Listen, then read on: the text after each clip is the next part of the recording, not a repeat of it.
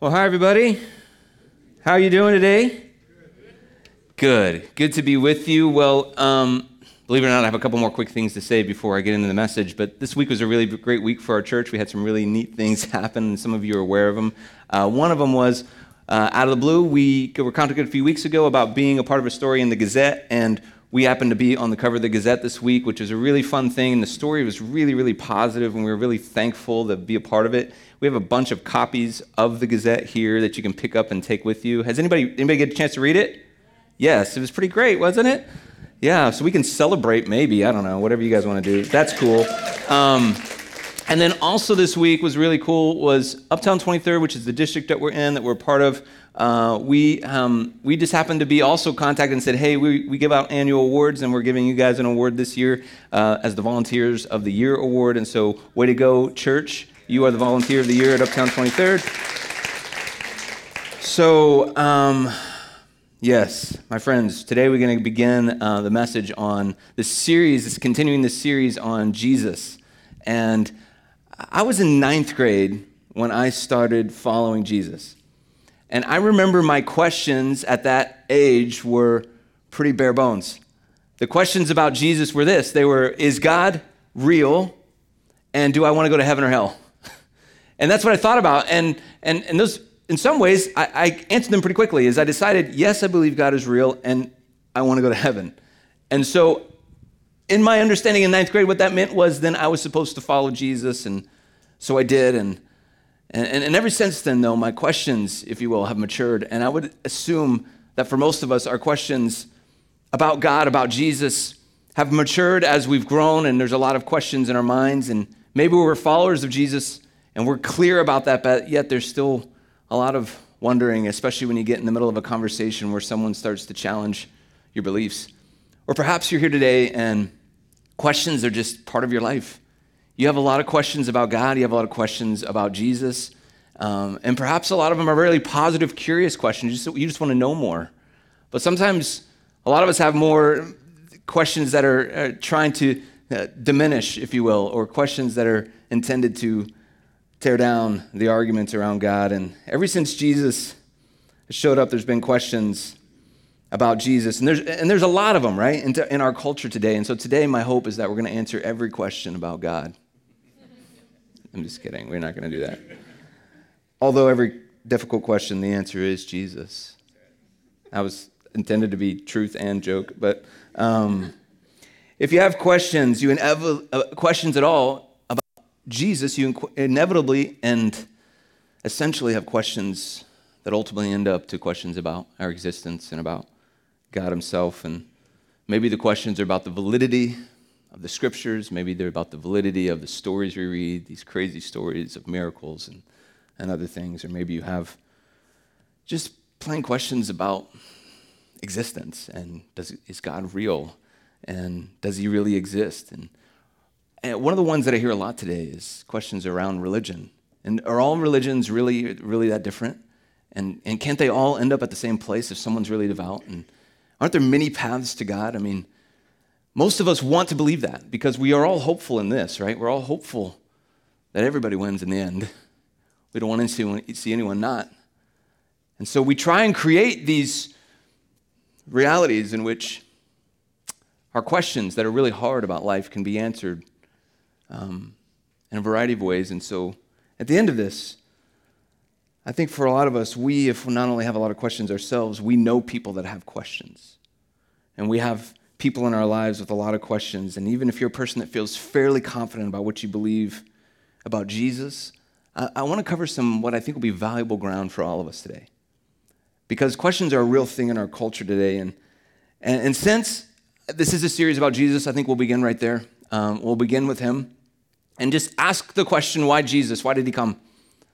And, and, and, what's funny is I want to begin there, but then right when we begin there, I start thinking about all these other questions. Uh, hopefully, we won't throw too many questions out today. But has anybody ever like read the children's book? If you give a mouse a cookie, if you take a mouse to the movies, anybody with me? Uh, who's read this or knows this story? Right? If you take a mouse to the movies, um, you know, he's going to want some popcorn, and if he wants some popcorn, he's probably going to want a drink, and if he wants a drink, he's going to have to go to the bathroom. I don't even know if that's how the story goes, but it's the, that you get the point. And why Jesus is sort of the same way. Like why Jesus leads to another question, to another question, to another question.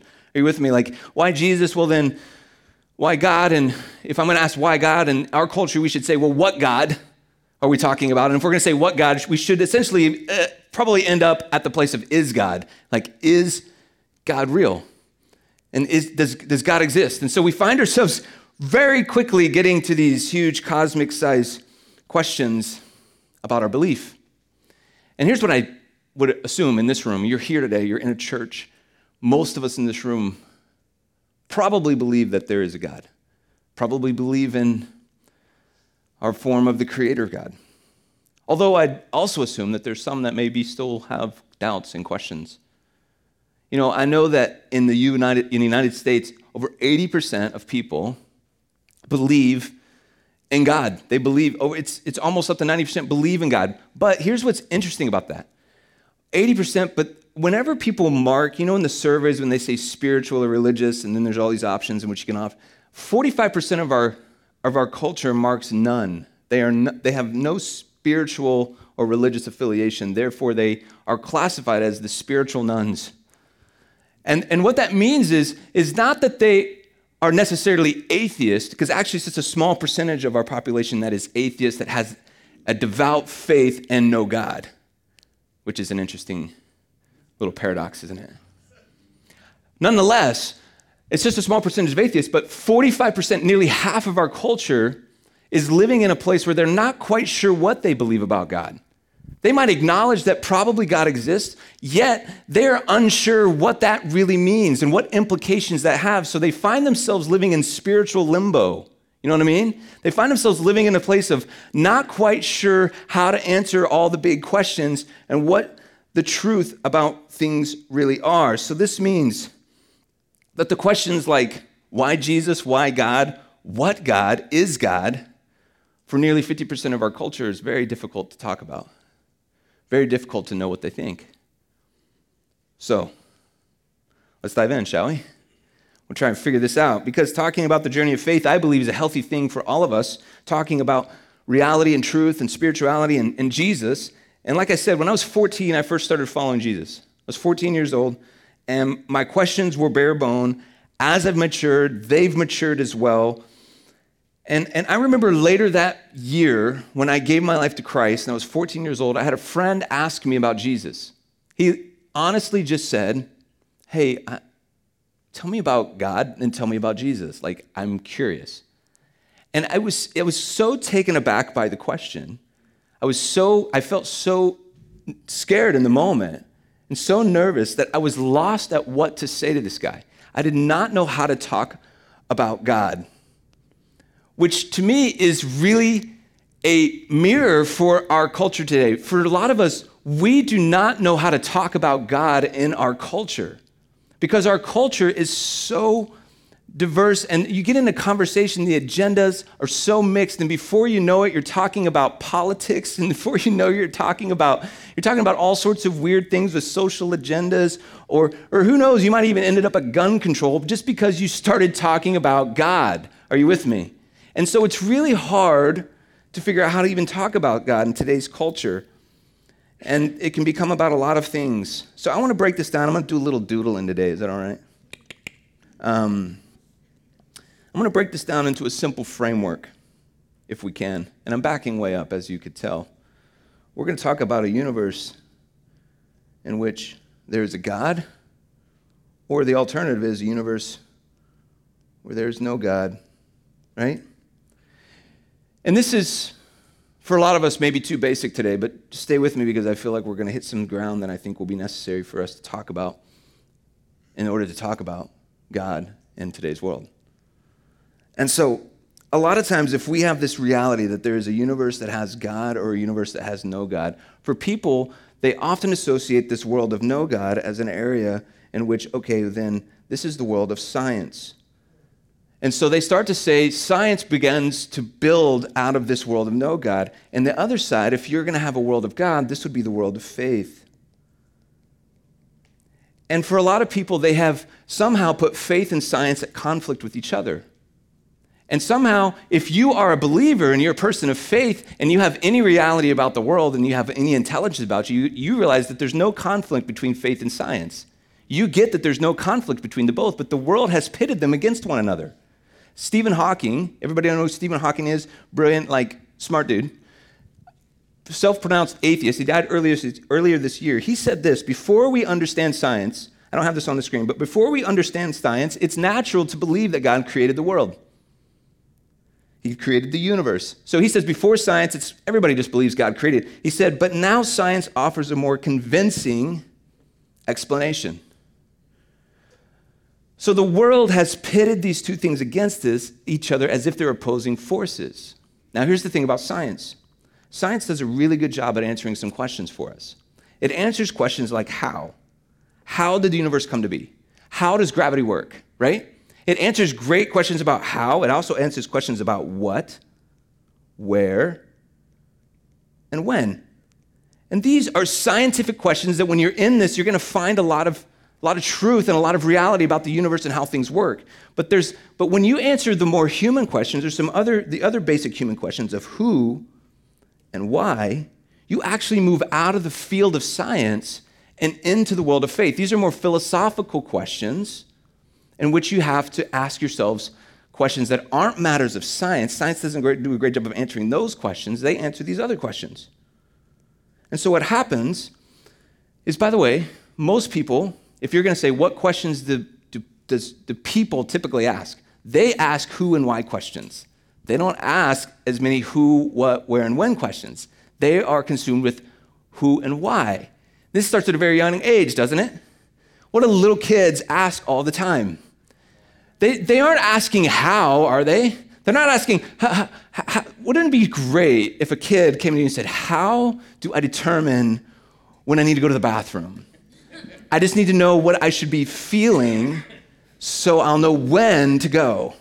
No, no, no, they're not asking that. They're not saying, they're not saying, uh, you know, where is the mop so I can clean up? They're not asking when is the best time for me to go to bed so it'll be healthiest for me. They're asking what can I do to contribute to family so I can be the most positive contributor to, to everybody in the house. No, they're not asking those questions. They're asking why, why, why? Why can't I have more candy? Why can't why do I have to go to bed right now? Right? That's what they're asking at two and three years old. They continually ask, why can't I go to uh, Chuck E. Cheese again? Right? They're asking these why questions over and over. And when you're a parent, that first kid, you think, oh, isn't this so cute? They're so curious and they're so inquisitive. By the fourth kid, you're like, like immediately when the why question comes, you're like, because I said so, right? Like, like it comes so quick. I mean, that's what most people with fourth kids do. My my situation, I'm still cute, curious, inquisitive with my fourth. So, um, but anyway, why is the core question of humanity, and what are we searching for in both sides of this?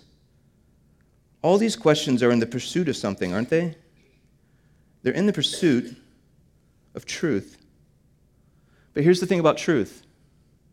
Truth doesn't belong to science as it supposes and as it proclaims, truth belongs to us all. Truth belongs to anyone who's willing to pursue it. So truth doesn't belong to one or the other, truth belongs to you and to me. And the interesting thing about truth in our world today, it is not truth anymore, it is truths with an S. Like when someone says Walmarts with an S, this doesn't sound quite right. Neither does the word truths. It doesn't sound right. It doesn't go right. It's not supposed to be truths. It's truth. But here's the thing in our world today is that we believe that there are many truths based upon the individual's perception of the world and their own experience. And so what happens in that is that someone believes, here's the thing, we are living in an era of time. Sociologists call this the postmodern era. That's just one of the terms that's kind of given to this from a, from a historical, cultural kind of standpoint. The postmodern era, and inside the postmodern era that's been going on for who knows, a few decades now, there has been this these uh, all sorts of new spiritual isms that have been bred and born. And you've heard about them because they've been around for, for a little while now. Relativism is an example of one. Postmodernism is an example of one. And what that essentially states is that you can have an experience that you believe is your experience that will help you conclude a truth about the world, and I can have my own experience that will help me conclude my truth about the world. Let me play this out for you. So let's say, in your opinion, the best food on the planet that you've ever had is at a seafood eatery called Long John Silver's. That to you is the best food on the planet. In my world, that is potentially the worst food in the planet. Postmodernism says that both can be true. I say I'm right. Postmodernism says, you know what? You can have your truth, they can have their truth. It doesn't matter. Because many in our culture believe, embrace that truth is based upon individual experience. So follow me with this. So, what does this lead to? And we're just going to kind of play this out. In a world of no God, we essentially are saying that the world came from nothing, right? That essentially everything is cause and effect, and that there is essentially no intention in the world. Now, can I just say something? If we believe that there is no God and that we came from nothing, I believe it actually takes quite a bit of faith to believe this. This is just for your own information because I think you would agree with what I'm saying. It takes quite a bit of faith to believe this because if we came from nothing, well, when did nothing become something? Because eventually it had to become something, didn't it?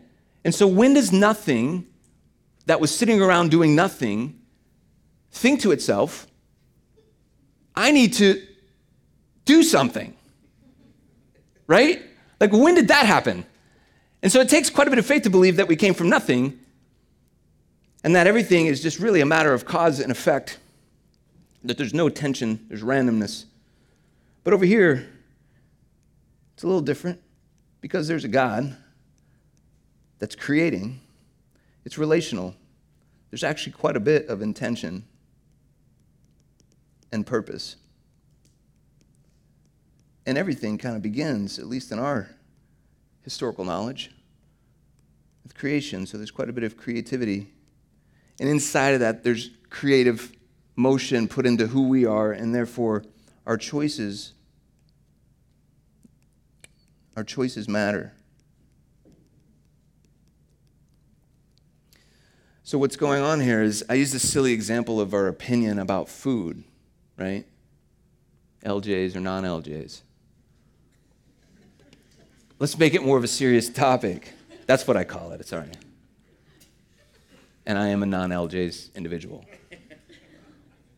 Let's make it more of a serious topic. What if the truth that we're debating is on human suffering?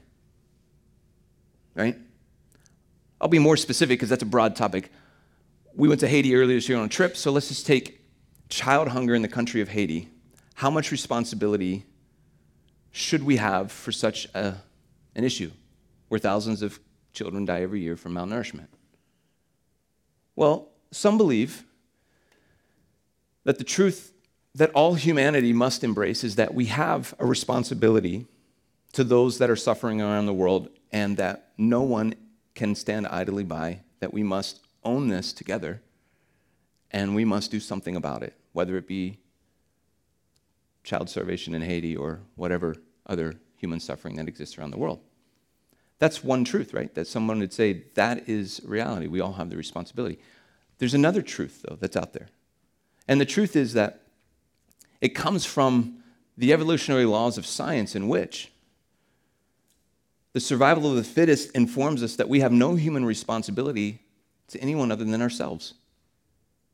Therefore, the truth exa- remains although that's sad, we have no responsibility towards human suffering. So, inside of this is this question, isn't there? Is there a moral center that guides and governs truth? Or is it every person for themselves to create whatever truth they feel like is best for their experience? This is at the heart of even why we're trying to talk about Jesus today. If the world is governed by cause and effect, right? The world is governed by cause and effect, where relative truth is acceptable. Well, a world like that, that is determined by cause and effect, is actually just a, it's just a world of mathematical deduction. Stephen Hawking would say that everything is science, therefore it's physics, by the way, chemistry, you get to physics, which eventually leads to what? Math. That the whole world is governed by math. And over here on the side of God and faith and who and why and relational and intentional and purpose and creativity and our choices matter, it's a world governed by love. And I'm just going to say this you will not spend your whole life searching for math, but you will spend your whole life searching for love. To look at creation and consider that everything that we experience is a result of a God who is relational and intentional and purposeful and creative in a world in which He says your choices really matter and it's all rooted in love. I just got to say, for me, this makes a lot more sense, doesn't it? Than a world of randomness, no intention, cause and effect, created from nothing, and a world of math. And sometimes you just got to make the choice. What makes more sense to you? So, for people who believe that God is real, then it cannot be a relative experience where people draw their conclusions about truth. Can't be. There has to be a truth. And if you're thinking at this point, I thought we were talking about Jesus. Isn't this series about Jesus? We are inching towards him, I promise. Which, who, by the way, did say everyone on the side of truth listens to me, didn't he? So, one of the growing effects of relativism and the spiritual nones uh, is the embrace of this. So, they embrace, let's just say they embrace God over here. They're like, this is it. Yeah, I'm cool with that. Like, everything is intentional and relational. I like that. And God is love. People embrace that, right? Yet they still don't have um, maybe this reality of Jesus. And so what happens in that is they go, oh, well, religion is, there's all sorts of types of religion. Like I said a, little while ago, I believe one of the growing things I see in our culture today is that essentially stating that all religions ultimately end up at the same place. That all religions are essentially doing the same thing, therefore, they are chasing after the same God, and God has made many ways, because He's loving, many ways to get to Him. Let me show you something else. So, essentially, many see it this way that humanity has been trying to get to God. And when I say God, we're essentially saying to get to life, aren't we? Because we know, or at least a lot of people believe, that where there is God, there is life. And so people are looking for life. And inside of that search, if not only life, they also know that where God is is also eternity. And eternity, by the way, Ecclesiastes 3:11 says this, eternity has been set on the heart of every human. And and then it goes on and it says, yet no one can fathom what God has done from beginning to end. Which I love that. Let me just say that again. He has set eternity on, the, on every human heart, yet no one can fathom what God has done from beginning to end. What he is basically saying is there is a reality that there is a God that has put eternity before every person. Every person deep in their soul knows that there's an eternity before us. Yet, you will not know everything from beginning to end, meaning all the questions you have about what, where, why, or what, where, when, and how, guess what? You're not going to get all the answers to those. You will not know what God has done from beginning to end. So we're trying to, so what's happening in this in this little thing I'm drawing here is humanity is trying to get to God, to get to life, to get to eternity. And there's always been this effort, and religion has come along and said, We're going to give you steps in order to do that. Whether that be, we'll just use the big ones, right? Whether that be the Hindu or uh, Islam, so Muslims, or um, of course Christianity, or we'll even go Buddha, Okay, Buddhism. I'll just call it Buddha. And so we've, they've created these steps to get to God, right? Whether that be pray so many times a day, do these acts of penance, um, whether that be, you know, disconnect from material world, whatever it is. And we have this struggle of how are we how are we going to get to God? And for a lot of people, they just never can quite get there. It's it's almost too big of a process. And so if you ask a Muslim, for example, hey, will you be, will you be with Allah after you die? They would say, only Allah knows. which is a tricky thing because that means they have no way of knowing if they've actually got to God or not. Only Allah knows. You know, you, you ask a Buddhist and they say, oh, the, the path to the path to enlightenment is a difficult path. You know, Americans, we kind of think that, you know, reincarnation is like this joyride. I'm just tell you, you, you will not come back as LeBron James. You know what I mean? Like, you are actually trying, you're, reincarnation is a punishment in which you are trying to, you are trying to get away from and break free from that cycle of so you can actually experience nothingness. So every religion tries to find a way and teaches a way to get to God. So when people say that Jesus is basically the same as these other religions, guessing, guess what? I, I, put Christianity over here too, by the way, didn't I? I mean, I put, put it over here because here's the thing there's a difference between the religion of Christianity and Jesus. Can I say that? Does that make sense? Like one of the biggest, biggest stumbling blocks to Jesus being king uh, of our hearts is the religion of Christianity, which is a really like tricky thing to say, but I think you are smart enough to follow it. And what I mean by that is there can be a lot of things that are put in place to say this is how you get to God. But Jesus, Jesus didn't come teaching us how to get to God. That wasn't what Jesus came for. In fact, he taught the, every religion teaches that, but he taught the exact opposite. You understand that? Jesus comes and he doesn't teach us how to get to God. He teaches us how God got to us. Are you with me? That's big. Like he's teaching us how God got to us. It says that in Galatians 4 4, where it says, When the time had fully come, God sent his son. John 6 38 says, For I have come down from heaven. I've come down from heaven, not to do my own will, but to do the will of the one who sent me. So, in his relational nature, in his intentional purpose, in his creative order, and in his ultimate love, he came down for us in the form of Jesus. So now we find ourselves finally at Jesus in this conversation. So, what is the truth about Jesus? I have a few slides for you that I want to show you, but I, I, love the, I love the I am statements about Jesus that you find in the Gospel of John. Um, John records seven statements in which he calls them, he, each sentence where Jesus speaks about himself, he begins with the I am. I actually did a whole series on the I am statements about a year ago, you know, so I'm not going to spend much time on this but I'll remind us of us, and if you've never heard him before, you'll, you'll get to hear him briefly. But Jesus said a few different things about, when I say what's the reality about Jesus, well, let's just listen to what Jesus said about himself for just a second. This is what Jesus said. First of all, he said this in John 6.35. He says, I am the bread of life. Jesus declared this. I am the bread of life. He who comes to me will never grow hung- go hungry, and he who believes in me will never be thirsty. Now, if you know anything about the scriptures and the history, the interesting thing about him calling himself the bread of life is there is a story way back in the Old Testament in which God sent bread called manna from heaven down to earth to provide for those that he loved. And here he is saying, I am that bread. I am that manna from heaven. I am coming down because you couldn't get to me, but I'm coming down to you. Are you with me? And I'm going to be what provides for you and sustains life for you. And I will be what actually helps you keep living.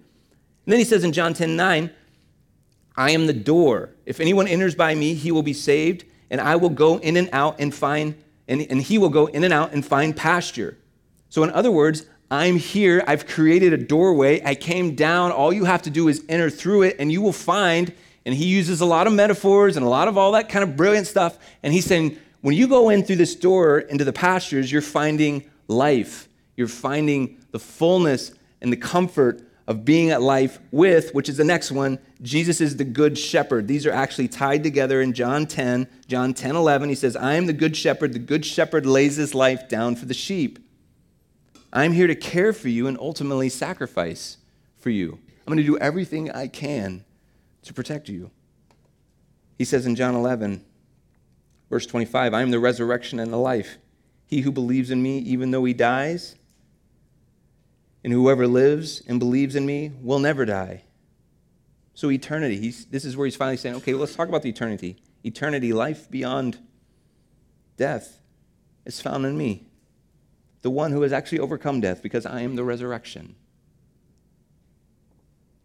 In John 15, he says, I am the vine, you are the branches. If a man remains in me and I in him, I, he will bear much fruit. Apart from me, you can do nothing. You want a fruitful life? You want a life in which you're seeing God do the miraculous? You can't do it any, any other way other than abiding in the vine, remaining in the vine. He is our source of life. He says in John 14, 6, and this one's kind of big, right, when we talk about truth. I am the, tr- I am the way, the truth, and the life. No one comes to the Father except through me. So, all these religions, right, that say they're all ways to God, all these things that are out there telling us that there are many ways. Jesus is saying, I'm the absolute only way. I'm the truth, and I'm the ultimate love. Nothing else is either of those. I'm it. And then I love the one that we say all the time in John 8 12. I'm the light of the world. Whoever follows me will never walk in darkness, but will have the light of life. Uh, you know, throughout Scripture, God is called the light, isn't He? We use that metaphor a lot that He's the light, He's lighting up the darkness, whatever we say. But I heard, I read, I heard an interesting commentary the other day in which it was describing God as the light as compared to the way we scientifically see the light. And we scientifically see the light I, I, mostly through the, uh, through the lens of things travel at the speed of light. And the speed of light is 186,282 miles per second, which is really fast. It's unseeable to the eye, right? And, and, and in that, there's actually nothing that can theoretically travel faster than the speed of light.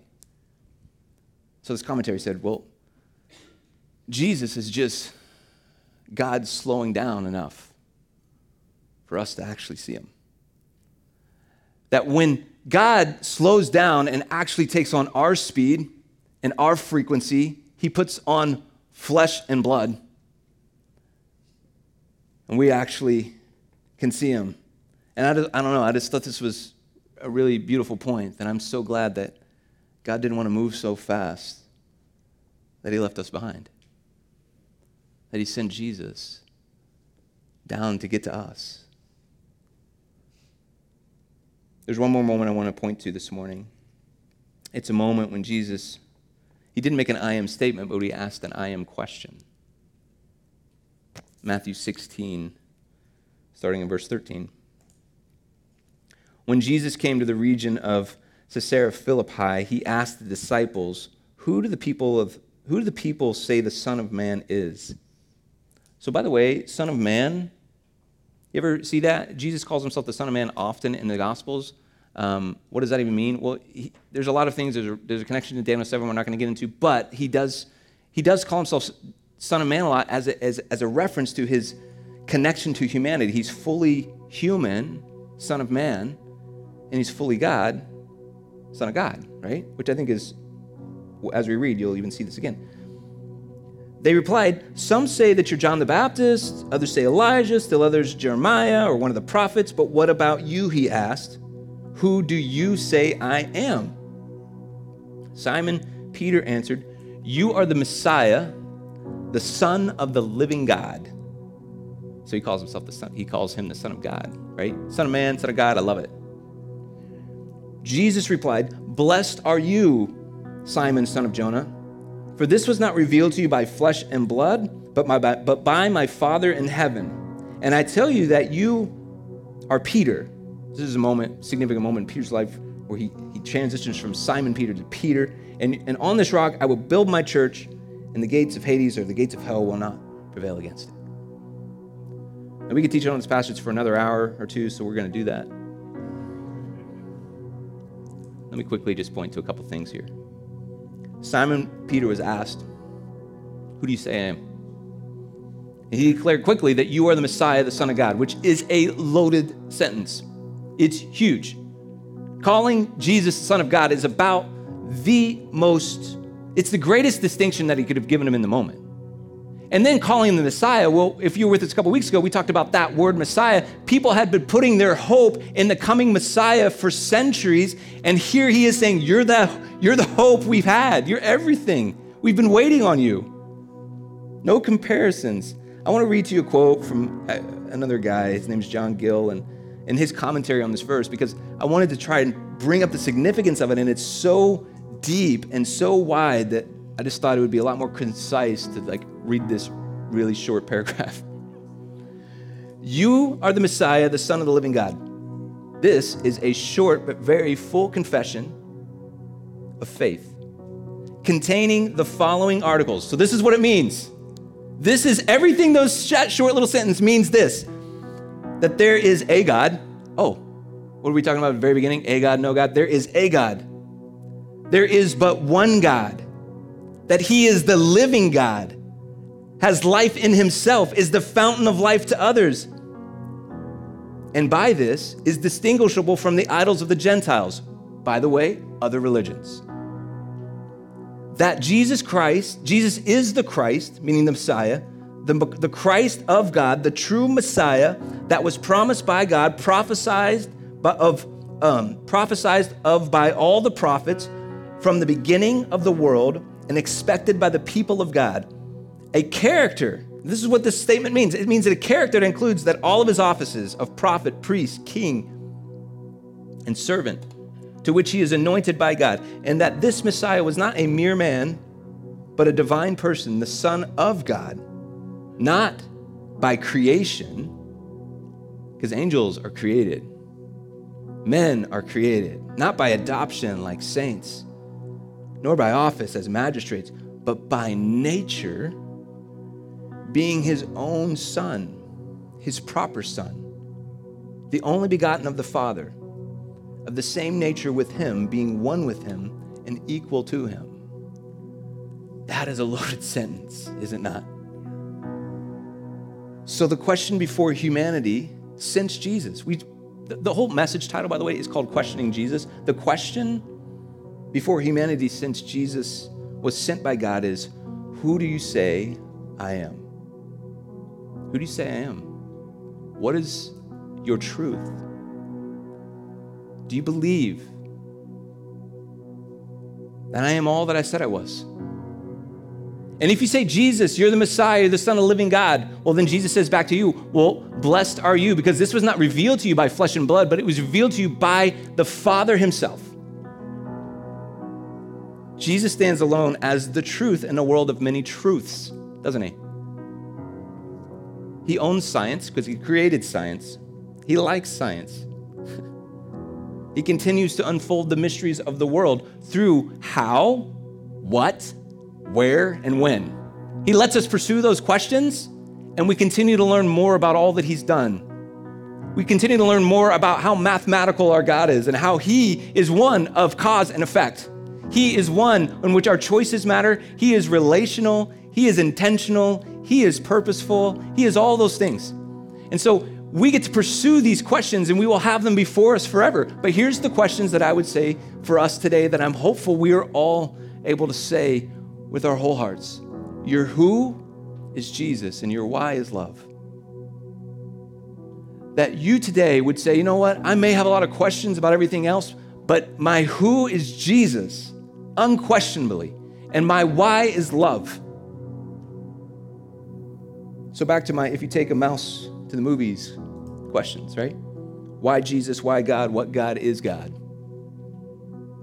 Well, is God? Everybody's got to make their own decision. And for me, I said at one point, you just say, this makes more sense to me. And a life with God just makes more sense to me. And then what God? It is the living God, the one and only truth, the creator of everything. Why God? because of love. And why Jesus? Because God needed to take on flesh and blood. He needed to go our speed. He needed to get to us because we could never get to Him. So He came as the bread of life. He came as the doorway to life. He came as the good shepherd. He came as the resurrection in the life. He came as the vine that will sustain us. He came as the way, the truth, and the life, and he came as the light of the world. That's who Jesus is. He came to announce and establish his kingdom, the truth, a kingdom among kingdoms, and the truth among truths. So if you've been questioning Jesus, I just hope and pray today that your who can be Jesus and your why can be love. And when that happens, He changes everything about everything. Will you bow your heads with me? Today, if you can relate to having a lot of questions about God and Jesus, I'm just trusting God's Holy Spirit to be speaking to you right now, drawing you to Him with His love and His grace. If you let me just say this, if you fought making Jesus the one truth in your life that shapes your life and everything in you, if, if questions and worldviews have created doubt in your heart, uh, I just want to I just want to pray for you, but I also want to really encourage you right now that today you can surrender your life to Christ and quit trying to figure it all out and know that the enemy is always going to put questions inside of your mind that will, in essence, steal the truth from you. And today you hear the truth proclaimed, and it can be sealed in your heart. And so if if today you want to surrender your life to Jesus, we've been doing this a little bit more lately, but I'm just going to lead you in a moment of prayer. If today, right where you're at, if you're saying, I want to give my life to Jesus, I'm done with these doubts and these questions, and it's ready for me to just step in, well, then I want to lead you in a prayer, and you can just pray this. It's not a magical prayer, it's not in the scriptures, it's a prayer of confession, a prayer of surrender is what I call it, a prayer of surrendering your life to Jesus, making him king and Lord of your life. He is the one truth, and he is the one answer for you. So if you're ready to do that, just say this prayer with me by repeating what I say. Are you ready? Just say, Lord, I want to give you my life today. Go ahead and say that. Lord, I want to give you my life today. If you want to give your life to Jesus right now, to say, Lord, I want to give you my life today. I confess I'm a sinner and I ask for forgiveness. Just say this. I place my faith in you as Lord of all. Thank you for this gift of salvation thank you for coming down for us. From this day forward, I am yours, Lord. Thank you, Jesus. Amen.